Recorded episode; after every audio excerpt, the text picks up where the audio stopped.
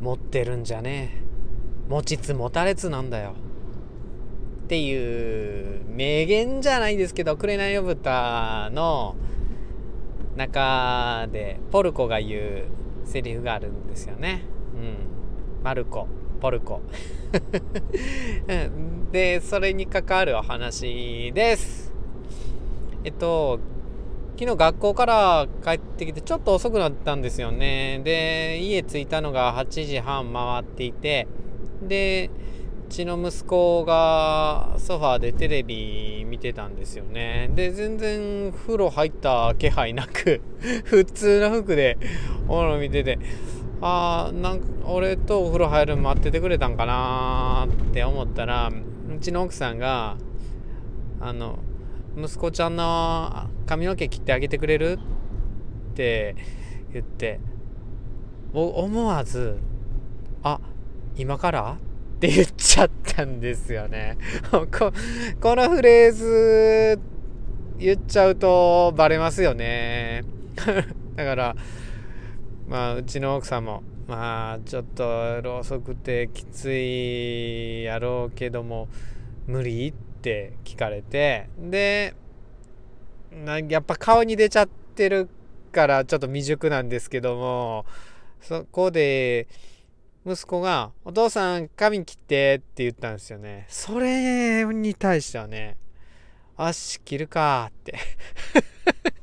足切るかってなんか何とも言えない。元気でもないけどよしやろうかっていう感じでもないけどそれでも何て言うか、嫌っていう雰囲気は多少隠せた感じで、今からっていうのは隠せて、それで、じゃあ切ろっかって言えて、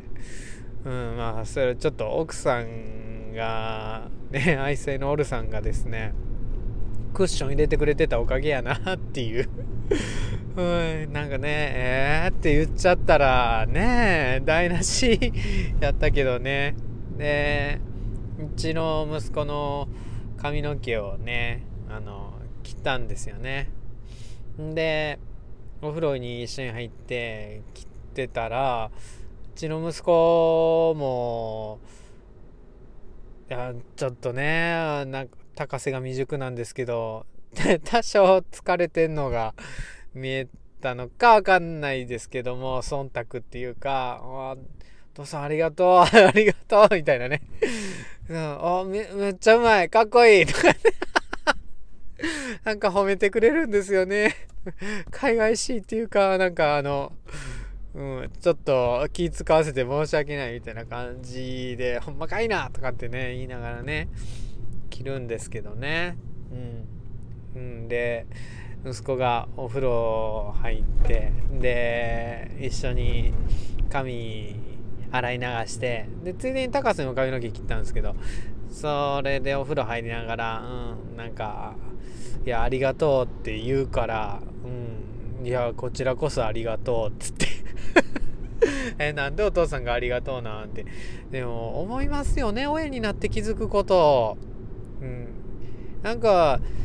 頼られてるとかお願いされるけどもう絶対これ今だけやもん。3年生でねこれが中3になっても俺に切ってくれなんって言わないですよねきっとね。高3になって大学卒業したじゃなくて大学入ったらもう家出ていくやろうしって言ったらあとこのこの髪の毛何回切らしてもらえるやろうって考えたらなんかそう。プレシャスじゃないですか。ね、貴重でしょ？だからね何て言うか頼ってくれてありがとうっていうか「紅の豚」のね。ねマルコのセリフに戻るんですけども持ってるんじゃないんですよね本当に息子に頼られてるってことで自分の存在価値っていうかをうちの息子は高めてくれてるんですよね俺のことを。うん、で仕事で疲れても帰ってきてこうやってお家で頼られてるっていうのは自分にとっての何て言うか心の強さだったり安らぎだったりにつながっていってるんで息子は俺にありがとうって言うんですけどもでも親は俺にも思ってくれてたんやろなありがとうみたいな感じでって今思ってますね。昨日の出来事で。でちなみにね話変わるんですけどバーバー高瀬やってる時に 髪の毛美容室やってる時に昨日あの追悼のね坂本龍一さんの亡くなった追悼の